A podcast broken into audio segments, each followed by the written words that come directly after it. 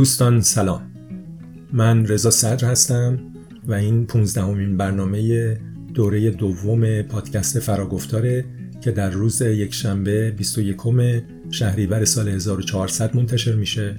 مصادف با 13 سپتامبر سال 2021 میلادی.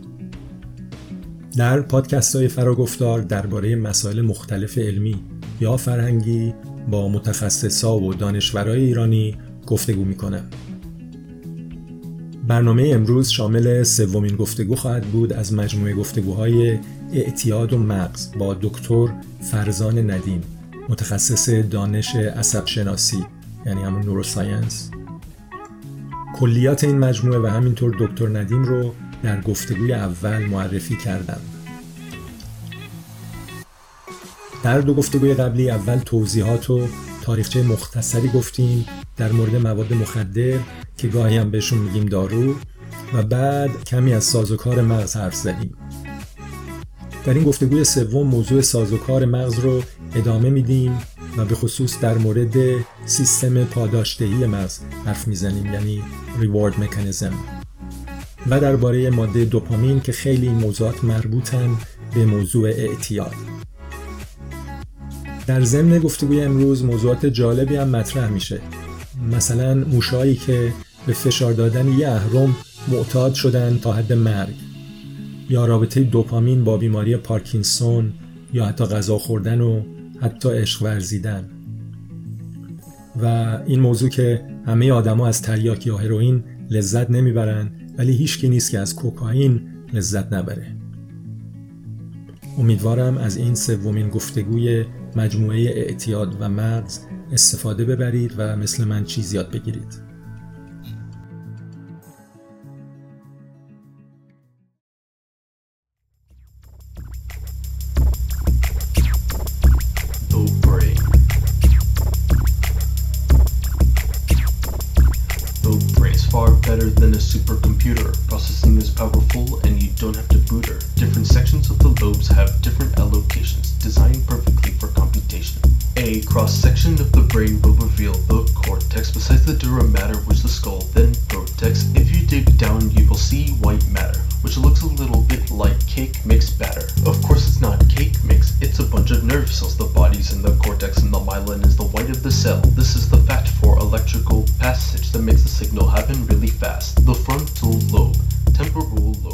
فرزان جان سلام. سلام رسا جان. خب فرزان در ادامه صحبت همون در مورد رابطه اعتیاد با مغز و سیستم عصبی دو تا جلسه قبل یه کلیاتی گفتیم. هم در مورد کلا اعتیاد و تاریخچهش و هم, هم بار پیش در مورد سازوکار مغز و سیستم عصبی حرف زدیم. حالا امروز این می‌خوایم یه ذره بحث رو مشخص ترش بکنیم و عنوانی که انتخاب کردی برای امروز مکانیزم یا سازوکار پاداشدهی یا ریوارد توی مغز ریوارد مکانیزم خب در این مورد من می‌خواستی با یه آزمایش شروع کنی. لطفا بگو موضوعش چیه؟ خیلی ممنون.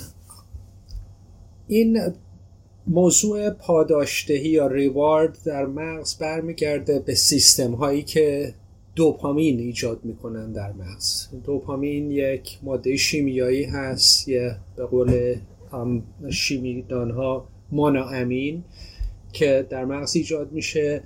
ولی این از نظر رفتاری آزمایش هایی که انجام شد در سالهای 50 1950 و دقیقا 1954 یک ام، ام، سری آزمایش دو دانشمند کانادایی انجام دادن در دانشگاه مکگیل به اسم جیمز اولد اولدز و پیتر میلنر که اینها در موش ها در مغز موش ها یک الکترود کار گذاشتن. و یک سویچ بود که این موش می‌تونست خودش این سویچ رو فشار بده این کلید رو فشار بده و با فشار دادن این کلید که به یه دسته البته وصل بودش و این دسته رو فشار می‌داد. اون الکترود هایی که توی مغزشون بود به اصطلاح پیام های الکتریکی میفرستادن که سلول های عصبی توی مغز رو تحریک می‌کردن. و این الکترودها رو با دقت کار گذاشته بودن یه قسمت مرکزی مغز که البته در آزمایش های دهایی بعد این به اصطلاح نقاط مختلف رو امتحان کردن ولی اون کاری که اولدز و میلنر کردن توی قسمتی گذاشتن به اسم سپتال ایریا قسمت سپتال که تقریبا وسط مغزه. و بعدا یکی از دو قسمت مغزه که به عنوان مراکز پاداشتهی مغز شناخته شده. و وقتی که این الکترود کار گذاشتن فهمیدن که موشا بدون اینکه هیچ پاداش خارجی بگیرن نه آبی نه غذایی نه چیز دیگه هی این دسته رو فشار می‌دادن که این سویچ کلید رو وصل بکنن و مغزشون رو تحریک کنن. به طوری که تقریبا در هر ساعت صدها بار این دسته رو فشار می‌دادن یا شاید حتی بیشتر هزار بار در ساعت.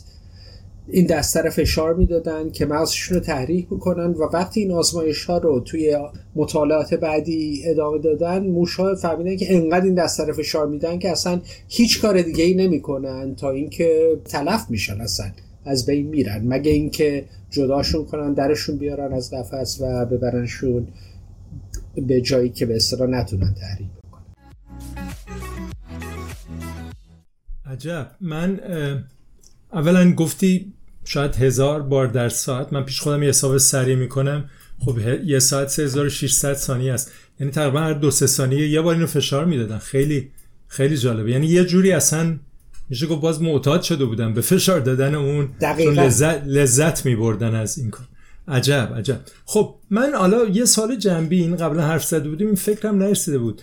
این اولدز و میلنر اون نقطه خاص مغز از کجا حد زدن یا اینکه آزمایش و خطا تا با اون رسیدن؟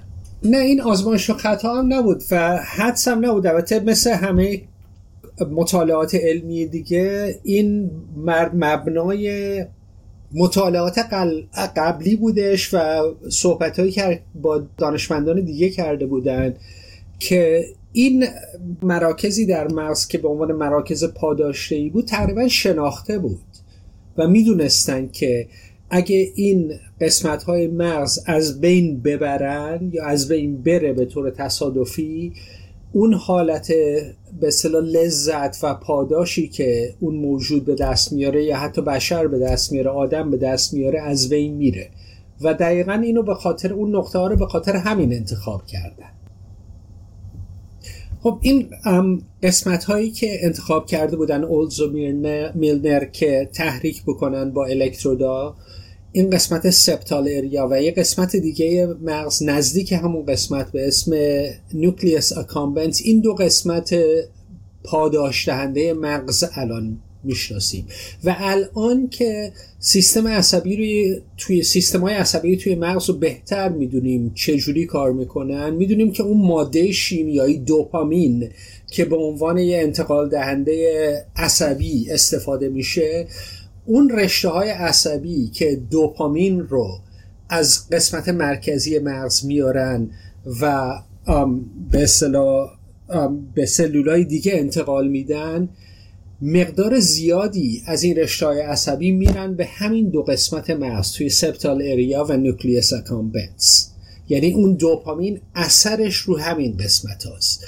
ولی این کاری که اولزو بیلدر کردن درست الکترودا رو گذاشتن همون جایی که دوپامین تحریک می‌کنه. و الان می‌دونیم که تمام مواد اعتیادآور تمام مواد مخدر کارشون برمیگرده به قسمت مغز که این ماده شیمیایی دوپامین رو توی این دو مرکز پاداش دهنده به اصطلاح پخش می‌کنه. یک دو نکته کوچک اولا این باید روشن باشه ولی می‌خوام مطمئنشم درست فهمیدم. علت این که موشا نهایتا میمردن این نبود که خیلی تحریک می‌شدن این بود که هیچ کار دیگه نمی‌کردن جمله غذا نمیخوردن. درستی از گشنگی میمردن. از تشنگی در واقع. برای اینکه هیچ کاری دیگه نمی‌کنه حتی غذا یا موش دیگه یا حتی آب هم کنارش باشه اصلا توجه نمی‌کنه. فقط همینو فشار میده تا از بین بره. البته این آزمایش ها رو بعدا با کوکائین هم انجام دادن. یعنی موش یه دسته رو فشار میده که همون کوکائین وارد می‌کنه به مغزش. و باز موش به هیچی توجه نمی‌کنه به جز اینکه دسته رو فشار بده تا اینکه از بین میره به تلف میشه. و نکته دومی که ازت یاد گرفتم اینه که اینا با فرستادن اون پیامهای الکتریکی یا سیگنال الکتریکی انگار که شبیه سازی کردن رسیدن دوپامین و اون قسمت مغز. درست فهمیدم؟ دقیقا. ولی علاوه بر اینی که این قسمت دوپامین کار مشابه اون کردن ولی به شدت خیلی بالاتر. یعنی اگه دوپامین یه اثری داره اثر خیلی دقیق و کمی داره.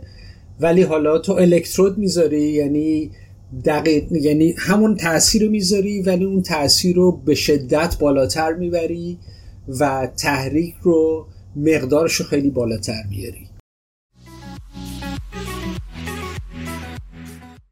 بسیار عالی. حالا تو یه مدار بیشتر به ما بگو که کلا این قضیه دوپامین و اثرش تو مغز به خصوص در رابطه با مواد مخدر چیه؟ خب الان باز برمیگرده بیشتر به سالهای اخیر که الان می‌دونیم که این ماده دوپامین در مغز پستانداران و من جمله آدم دو مرکز اصلی است در مغز که این رو پخش می‌کنن. سلول های دوپامین ساز اونجا وجود دارن و رشته های عصبی میفرستن به تمام مغز پخش می‌کنن. این دو قسمت هر دو در یک قسمت مرکزی مغز هست در پایه مغز که البته به انگلیسی هم هم میگن مید برین مید برین اریا این دو قسمت یکیش اسمش هست نوکلیس اکام ببخشید یکیش اسمش هست ventral tegmental area.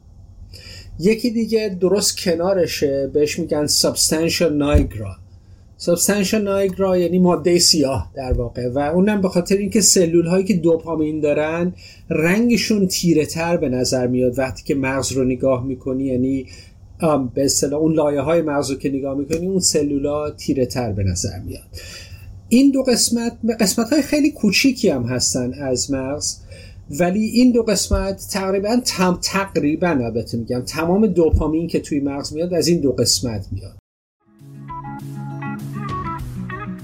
substantia nigra می‌دونیم که اون سلول های دوپامین برای هر کار عضلانی هر حرکتی که انجام میدیم مهمن و همون سلولا هستن که در کسانی که بیماری پارکینسون دارن از بین میرن یعنی سلول های دوپامین substantia nigra اینها اگه از بین برن اون وقت آدم نمی‌تونه حرکت رو شروع بکنه. voluntary movement نمی‌تونی انجام بدی. حرکت های ارادی. ولی اگه حرکت رو بتونی شروع بکنی از اونجا می‌تونی ادامه بدی. اون قسمت دیگه سلول های دوپامین که توی ventral tegmental area هستن خیلی ارتباطشون به حرکت نیست که ارتباطشون به یاد گرفتن یا لرنینگ مکانیزم هستش. و اینم این به اصطلاح یادگیری یا آموزشگیری خود مغز هست که از طریق اینی که وقتی یک کاری رو درست انجام میدی؟ البته این کارهای معمولا اتوماتیکه که درست انجام میدی مغز یه پاداشی ایجاد می‌کنه برای اون. که اینو بهش میگن reinforcement learning. این قسمت قسمت مغز ventral tegmental area دوپامین رو معمولا به دو قسمت اصلی مغز میفرسته. یکی میفرسته به لایه های به اصطلاح کورتکس که به خصوص قسمت های جلوی کورتکس که بهش میگن prefrontal cortex و یکی دیگه این که میفرسته به قسمت های پاداش دهنده به خصوص نوکلیس کامبنز و این سپتال اریا این رشته های عصبی که از ونترال تگمنتال اریا میرن به قسمت های پاداش دهنده اسم تکنیکالش هست مزو لیمبیک دوپامین پثوی یعنی اون راه رشته های دوپامین که از مرکز مغز مزو یعنی از مرکز مغز میرن به اون قسمت های به اصطلاح پایه‌ای مغز یا لیمبیک سیستم که قسمت های پاداش جهنم اون قسمت های پایه‌ای در چه میشه؟ مزولیمبیک پثوی این قسمت دوپامین یک قسمت مشترک تمام داروهای اعتیاد آوره یعنی الان می‌دونیم که علا رقم اینکه چه دارویی استفاده بکنی چه از نیکوتین بگیر تا هروئین، کوکائین، الکل همه اینها اثرشون در تحریک کردن این مزولیمبیک راه مزولیمبیک دوپامین مشترکه. یعنی این در واقع شده پایه بیولوژیک اعتیاد برای ما. یعنی این mesolimbic pathway دوپامین تحریک میشه. حالا این چه کار می‌کنه؟ بعد صحبت. اول می‌خوام یادم بیاد کورتکس که گفتی و نیو کورتکس اگه اشتباه نکنم این یعنی لایه بیرونی مثل قشر بیرونی. درسته؟ و جلو هم هست. درسته. قشر بیرونی مغز که به خصوص در پستانداران و به خصوص در آدم و به اصطلاح میمون ها خیلی پیشیده تر شده. اون قسمت لایه های خارجی مغز که این تا می‌خوره رو هم دیگه که وقتی مغز رو از خارج می‌بینی در واقع اون دو سه میلیمتر روی مغز اون قسمت کورتکسه. از اون بری پایین تر و قسمت های دیگه ای مغز تا می‌خوره چین می‌خوره گویا مقدار چینم کمابیش ارتباط داره با پیچیدگی این درسته یا؟ دقیقا. یعنی هرچی موجود رفتارش پیچیده تر باشه مقدار چین هایی که هستش بالاتره. درست. حالا که اینو گفت حالا که اینو گفتی جمله معترضه بگم. یکی از شوخی هایی که من دارم اصطلاحاتی خیلی استفاده می‌کنم مثلا با دوست آشنا و خانواده میگم مثلا بیام یه چیز جدید رو امتحان کنیم یه ذره مغزمون چین بخوره. درسته. در ضمن اینایی که گفتی تمام قسمت هایی رو که اشاره کردی خب خیلی جالبه و به نظر میاد حالا لازم نیست آدم اینا رو حفظ کنه یادش بمونه. مگه لازم باشه؟ میگی.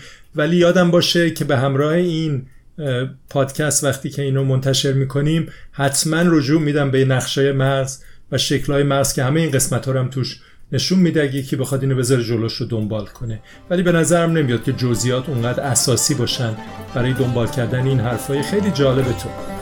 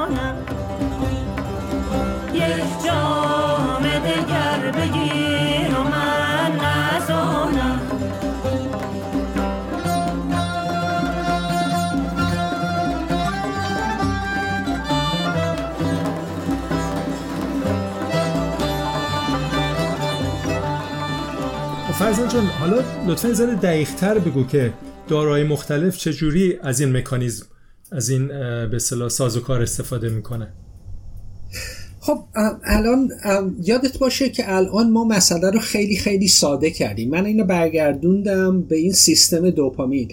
ولی اگه فکر بکنی یکم مثلا کسی که الکل استفاده می‌کنه الکل استفاده می‌کنه برای اینکه به صلاح راحتی بیاره یه مقداری حالت آرامش بده.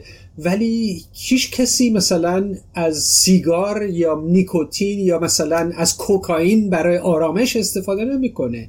یا حتی مثلا امفتامین استفاده می‌کنی برای اینکه خوابت نبره برای اینکه بیدار بمونی بتونی به اصطلاح حواست جمع باشه اینا.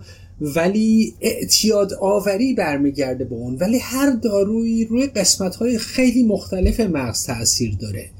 در نتیجه حالا برمیگردیم صحبت می‌کنیم. چرا الکل آرامش میده ولی مثلا نیکوتین تحریک می‌کنه یا مثلا کوکائین چرا تحریک می‌کنه؟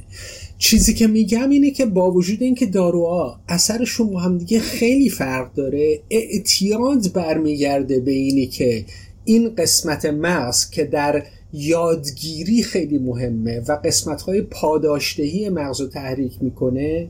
اینا همه مشترکه در داروهای اعتیاد آور.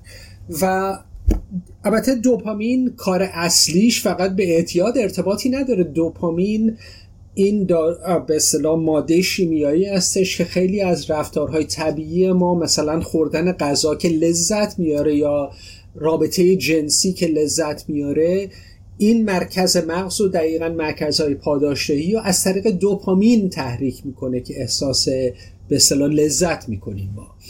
و بین اشخاص مختلف هم این به اصطلاح مراکز لذت آور و تاثیر دوپامین و اون رابطه هایی که توی مغز هستش یه مقدار زیادی فرق داره. و این باعث حتی مثلا ممکنه فرق بین رفتارها یا شخصیت های آدم های مختلف بشه. مثلا یکی ممکنه آدم ترتمیزی باشه مرتب باشه. یکی ممکنه مثلا خیلی آدمی باشه که دست و دلباز باشه برعکس یکی دیگه خیلی آدمی باشه که مثلا اصلا نخواد پول خرج کنه سر کنه صرف جویی بکنه.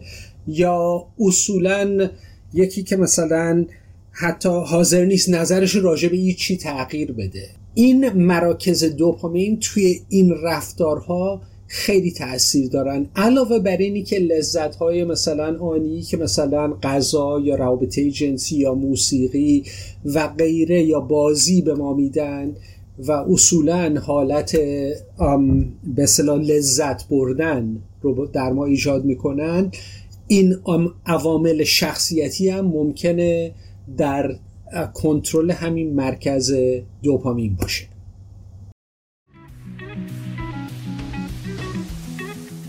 یک چیزی رو که قبلا گفتیم می‌خوام مطمئنشم درست فهمیدم و بیشتر دوباره تاکید کنیم. تو میگی داروهای مختلف درسته که میگیم همشون از طریق دوپامین اثر می‌کنن برای اینکه شاید به ما لذت بدن و در این حال اعتیادم از اونجا میاد.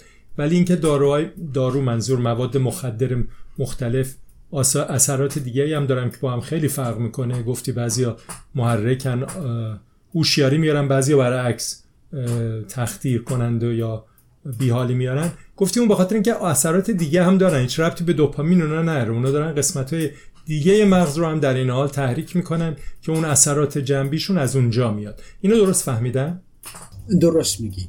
مثلا اون حالتی که گفتم مثلا الکل میده که آرامش پذیره اثرش به اصطلاح رابطه مستقیمی با دوپامین نداره. ممکنه لذتش از اون باشه ولی اون اثر آرامش پذیری از قسمت های مختلف مغز حالا بعد میگم راجع به الکل صحبت می‌کنی.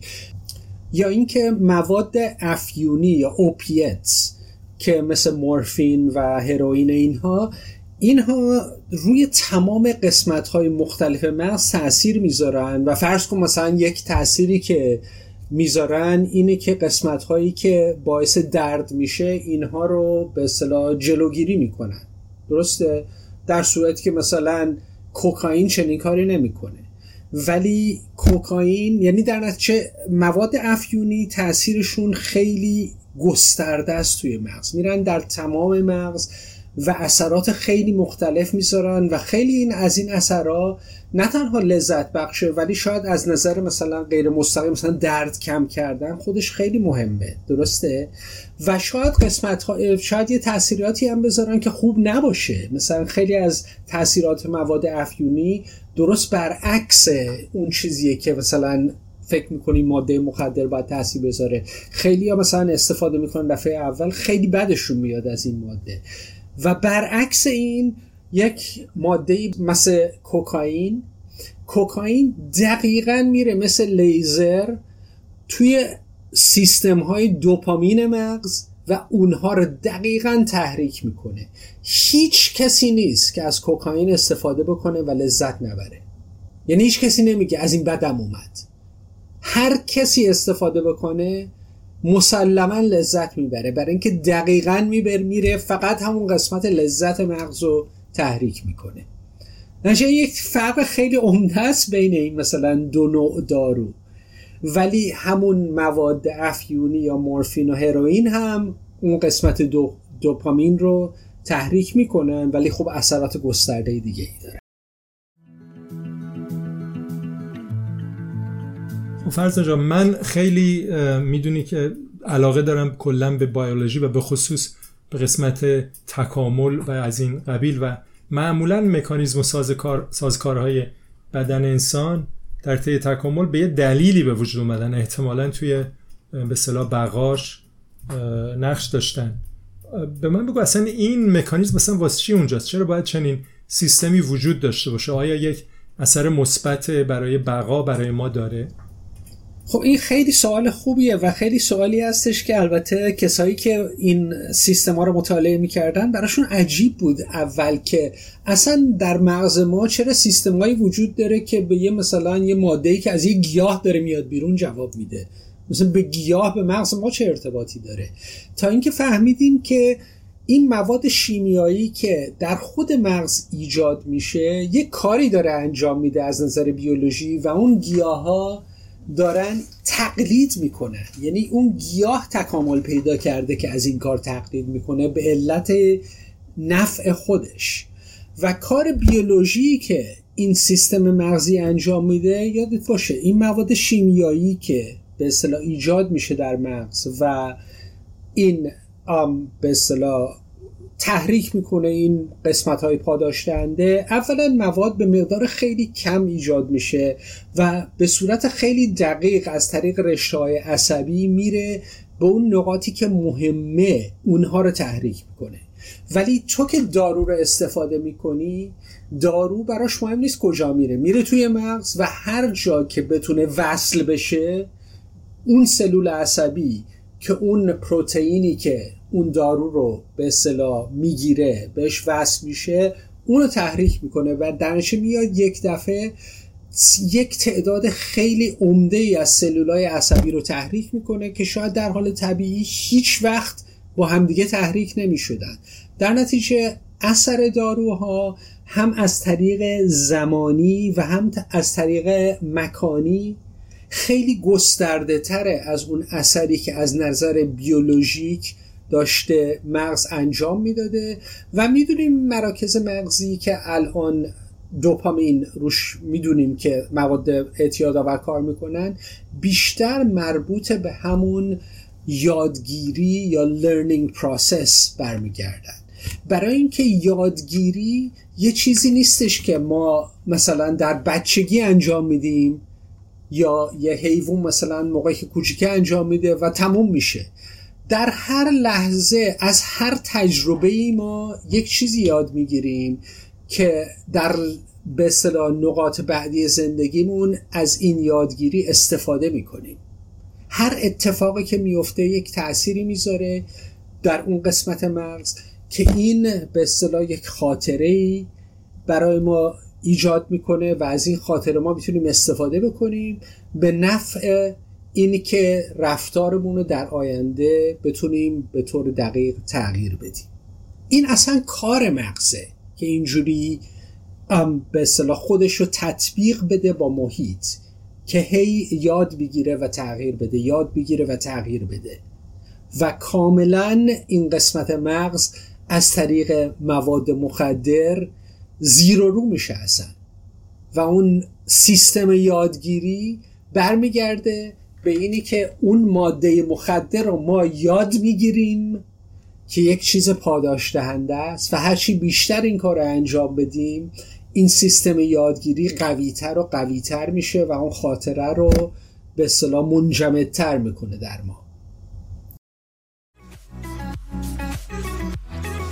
این نکته خیلی خوبه که دوباره یادآوری می‌کنی که ما در واقع هر خاطره هر چیزی هر تجربه که بر ما یک خاطره یا کوتاه مدت یا بلند مدت به وجود میاره در واقع مغز ما رو تغییر داده. اینو قبلا هم گفتی و این خودش یه جور یادگیریه. و یعنی ما اونو به یاد نمیاریم, نمیاریم در بعد از این. خب یک چیزی بیشتر لطفا بگو اشاره کردی که یادگیری مهمه. و به خصوص در مورد مواد مخدر نقش مهمی داره. یادم یه بارم اینو بر من توضیح داده بودی خیلی جالب بود. اگه یادته بر من دوباره بگو چیه داستان یکم بیشتر بریم توش. به خصوص گفته بودی مثلا کی استفاده می‌کنن و طرز استفاده یه معتاد از ماده مخدر نقش مهمی داره در در به وجود اومدن اعتیاد. خب این درسته. برای اینکه در رفتار طبیعی که ما داریم نه تنها این سیستم های عصبی هم به طور دقیق تحریک میشن و هم به طور در, در زمان مشخصی که مهمه که اون به اصطلاح خاطره یا یادگیری ایجاد بشه. ولی کسی که دارو استفاده می‌کنه کنترل استفاده از دارو میاد دست اون شخص. و در نتیجه چیز قابل پیش بینی میشه. و این در واقع برمیگرده به یه سیستم یادگیری که بهش میگیم operant conditioning یعنی کنترل یادگیری برمیگرده به خود موجود. یعنی یک کاری باید انجام بدی که اون کار منجر بشه به اینی که یک نتیجه پاداش دهنده بهت بده. و این operant conditioning یک قسمت عمده همین به اصطلاح پروسه اعتیاد میشه. مثلا یک شخصی که معتاد به هروئینه خب باید اولا این دارو رو به دست بیاره و باید این دارو رو تهیه بکنه و خیلی ها مثلا الان دارو رو به اصطلاح حل می‌کنن تو آب و می‌کشن توی سرنگ و می‌ذارن می‌ذارن توی رگشون و استفاده می‌کنن و اون وقت لذت می‌برن. کسایی که معتاد به هروئین میشن نه تنها از تمام این مراسمی که دارن انجام میدن اینا همه تحریک کننده میشه براشون و یادآور میشه برای اون حالت اعتیاد و حالتی که مثلا به طور به اصطلاح پتانسیل لذت بخش براتون بوده. و ولی بعضی حتی مثلا سالها بعد از اینکه اعتیاد به هروئین رو از بین بردن و ترک کردن اگه مثلا چشمشون به یه سرنگ بیفته مثلا عرق سرد به تنشون میشینه و یادآور میشه برای اینا. که اون حالتی که داشتن به اصطلاح برمیگرده توی سیستم مغزی و اونو تحریک می‌کنه اون خاطره رو به یاد میاره. در نتیجه میگم این تمام اون مراسمی که انجام میدی تا اینکه دارو رو استفاده بکنی میشه قسمت پروسه اعتیاد. و فقط این نیست که ماده مخدر رو باید ورداری.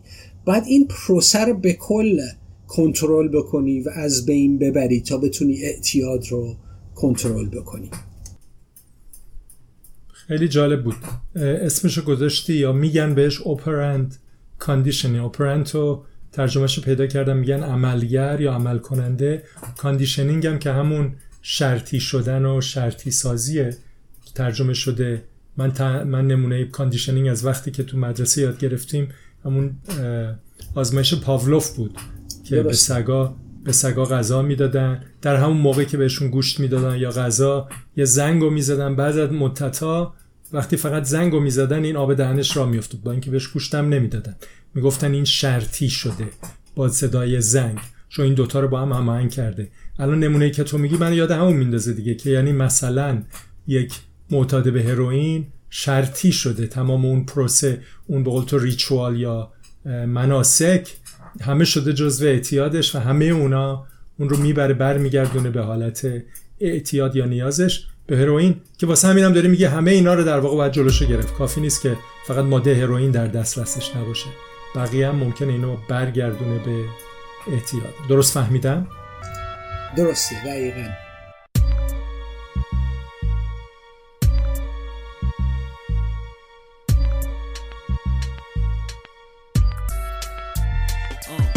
دارم این رو واسه تو تعریف کنم. تو با کسایی گشتن که تو تا به حال ندیدی. خوب عرفم گوشم به این حرفا رو با ویسای گوشم خیابون رو نگاه کن. اون موشه توی جو یکی افتاده. همه رب میشم میگم ما با اینو. تو که دوست داری مصرف بکنی هری تری کوکائینو. و از اول شروع می‌کنم وقتی دسته گرفتی سیگاری رو. داشتی را می‌رفتی توی کوچه تو. دیدی چند رو از بچه محل تو دمشون جمع بود دیدی دستشون چی آه سیگاری گفتم بیا اگه بکشی کلی یار می‌کنی یا بلش گفتی می‌کشی تفریحی گفتی بعد که مدتی خودی تبی کنی یه سیگار گذاشتی لب دهنت فکر کردی با حالی قصه بودی فکر می‌کردی اینم پر می‌کنم جای خالی توی زندگی اولش کشیدی گفتی چه حالی داره؟ آره. هرچی باشه بهتر از هرچی درس و کاره. آره. نمو بدیدی قبل اینکه به جنبی دقیقه توی لجن افتادی حالا هم که دوره شده دوره یه اکسسی اونم به هجت تو رو بکنم میتره کنه یه ذره کافیه تو تموم دنیا رو زیر رو ببینی. به میده انرژی ولی مجازی. ساخته شما. که از خواب پا میشه یه دم توپ می‌گیره از شیشه. مخشو هوا از اول صبح. یه دم دیگه بگیره می‌کنه بعد یادمه که به من یه چیزی گفته بود درباره سه تا قانون سایکوفارماکولوژی فکر کنم سایکوفارماکولوژی همینجوری هم می‌تونیم استفاده کنیم ولی ترجمهش رو پیدا کردیم چی؟ خودت روان درمانی روان درمانی یا روان داروشناسی به هر حال سایکوفارماکولوژی. اون سه تا قانون چی بود؟ خب اولا برای خب کسانی که دارن گوش میدن ام، فارماکولوژی که در واقع ما بهش میگیم داروسازی سایکوفارماکولوژی یعنی اون اصطلاح مطالعاتی که می‌کنیم برای اینکه داروهایی که به اصطلاح احساسات مختلف ما رو تحریک می‌کنه اونها رو بفهمیم چجوری کار می‌کنن و و این داروها به اصطلاح تاثیراتی که می‌ذارن روی به قول اینا روی تر، روی فکر کردن روی حالت احساساتی ما و روی حالت رفتاری ما چیه؟ و یه قسمت دیگه به اصطلاح داروسازی بهش میگن نوروفارماکولوژی که این مطالعاتی که راجع به داروهایی که روی سیستم عصبی تاثیر می‌ذارن. و اینا رو یک قسمت به خصوص این سیستم روان درمانی سایکوفارماکولوژی است که بهش میگیم نوروسایکوفارماکولوژی که مواد شیمیایی رو مطالعه می‌کنیم که دقیقا روی سیستم مغزی تاثیر می‌ذارن برای اینکه رفتار یا حالتهای احساسی ما رو تغییر بدن. که در سایکوفارماکولوژی یا در واقع نوروسایکوفارماکولوژی سه تا قانون میگن هستش. اولا قانون اول اینه که داروهایی که تاثیر می‌ذارن تمامشون تاثیر می‌ذارن.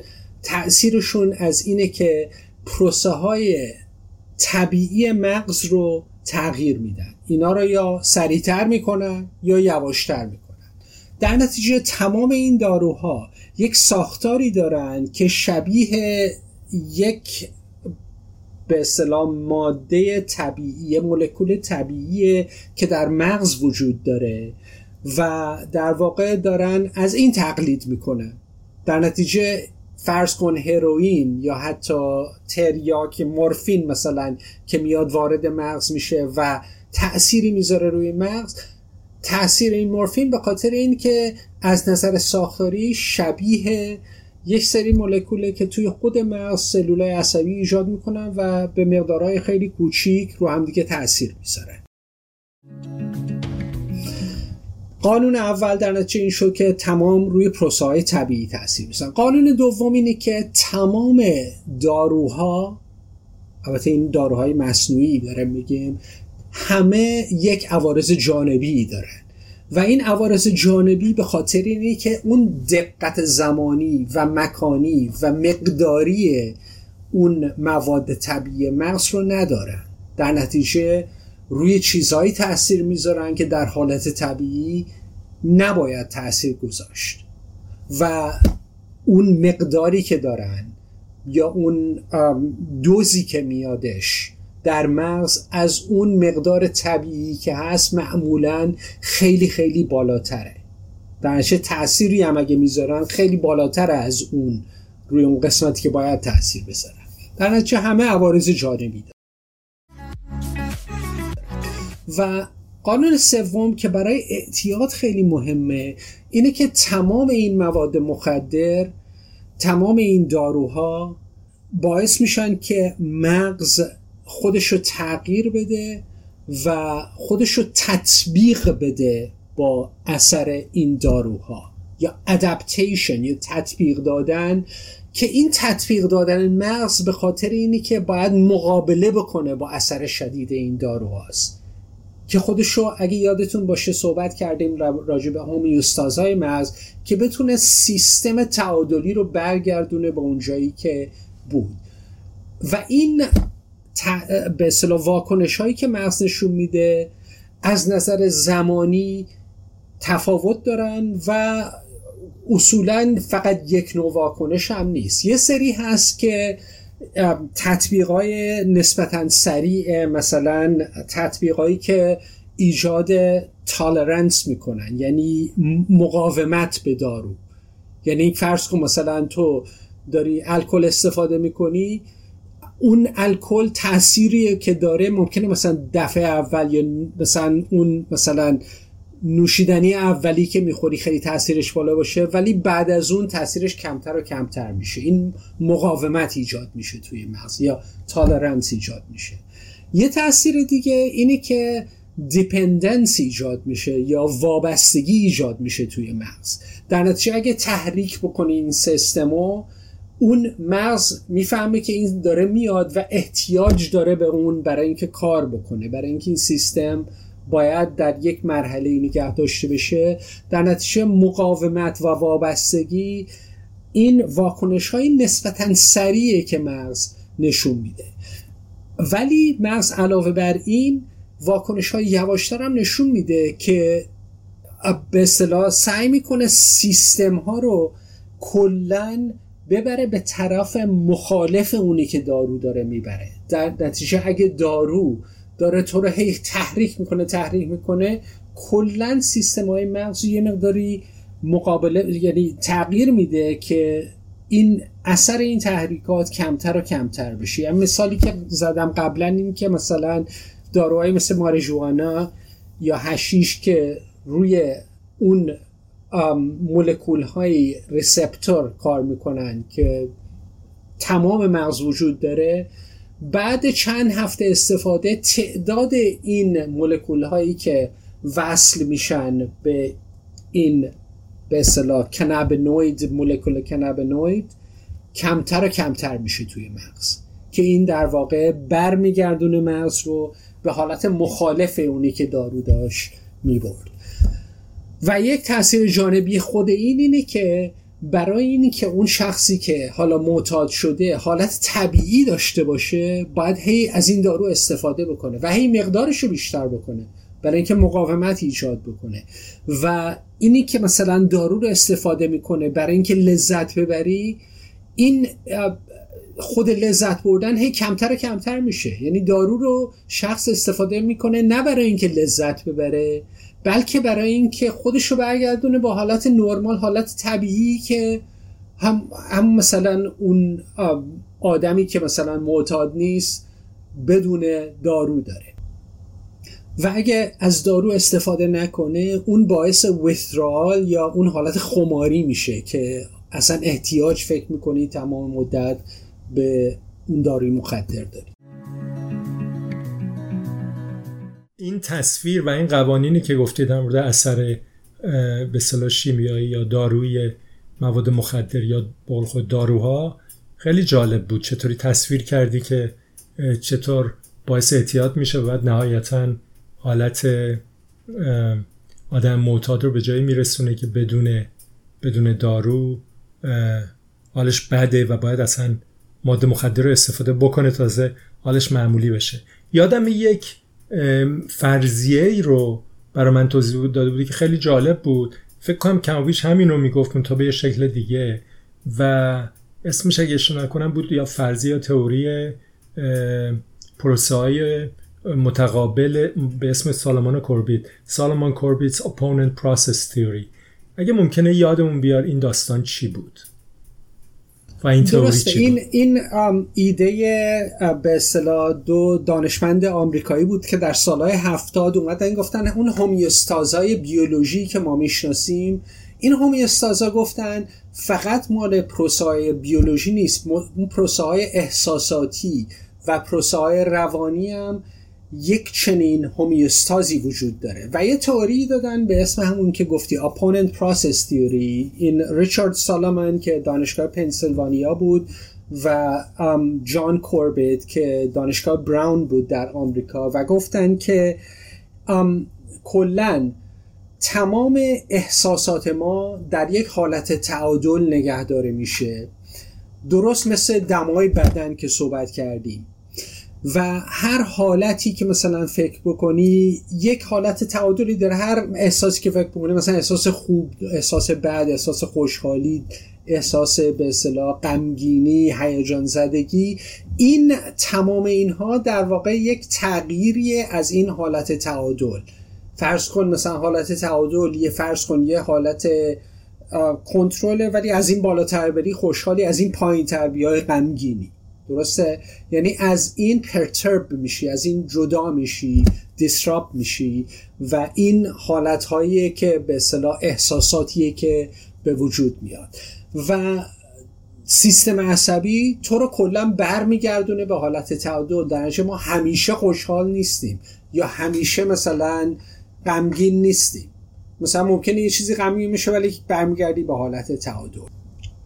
هر محرکی که احساسات تو رو تغییر بده فرض کن تو رو خوشحال بکنه یا غمگین بکنه از, تر... سیستم عصبی با این مقابله می‌کنه و بر میگردونه احساسات تو با حالت تعادل. نشه اگه مثلا یه چیزی تو رو خوشحال بکنه یه مدت زیادی این کم کم برمیگرده به حالت تعادلی غمگین بکنه حال برمیگردونه به حالت تعادل. حالا این محرک می‌تونه مثلا یه خبر خوب باشه خبر بد باشه یا مثلا استفاده از دارو باشه یا حتی عاشق شدن باشه. و تمام این محرک ها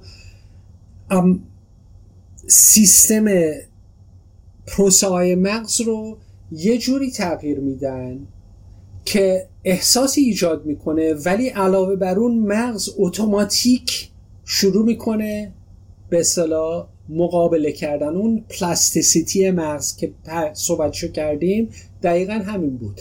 و یه پروسه ایجاد می‌کنه دقیقا که مقابله بکنه با اون تاثیر اون محرک. این در واقع اصل opponent process theory سالمان کوربیت بود. که گفتن که این رو می‌تونیم به عنوان این opponent process theory رو می‌تونیم به عنوان اون پایه‌ای نگاه بکنیم که از طریق اون اعتیاد رو توضیح بدیم. که حالا برمیگردیم بعدا راجع به اون هم صحبت می‌کنیم.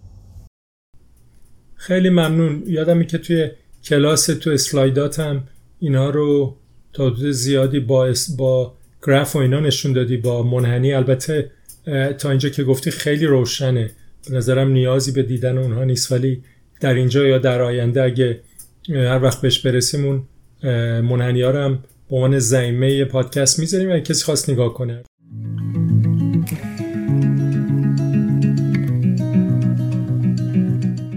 فرزان مرسی. امروز خیلی خوب صحبت کردیم در مورد یکم جزئیات اثرات دارو و به اصطلاح interaction بین دارو و مغز خیلی جالب بود.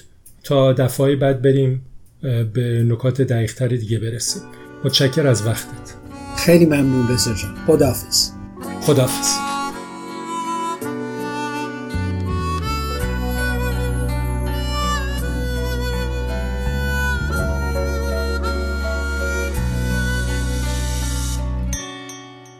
شرابی چشاش آبیه.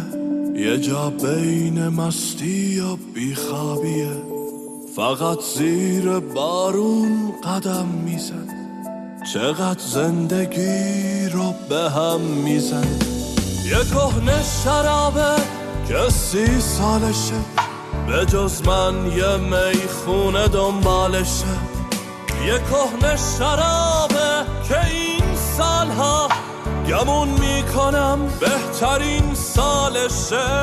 یه کهنه شرابه که سی سالشه. به جز من یه می‌خونه دنبالشه. یه کهنه شرابه که این سالها گمون می‌کنم بهترین سالشه.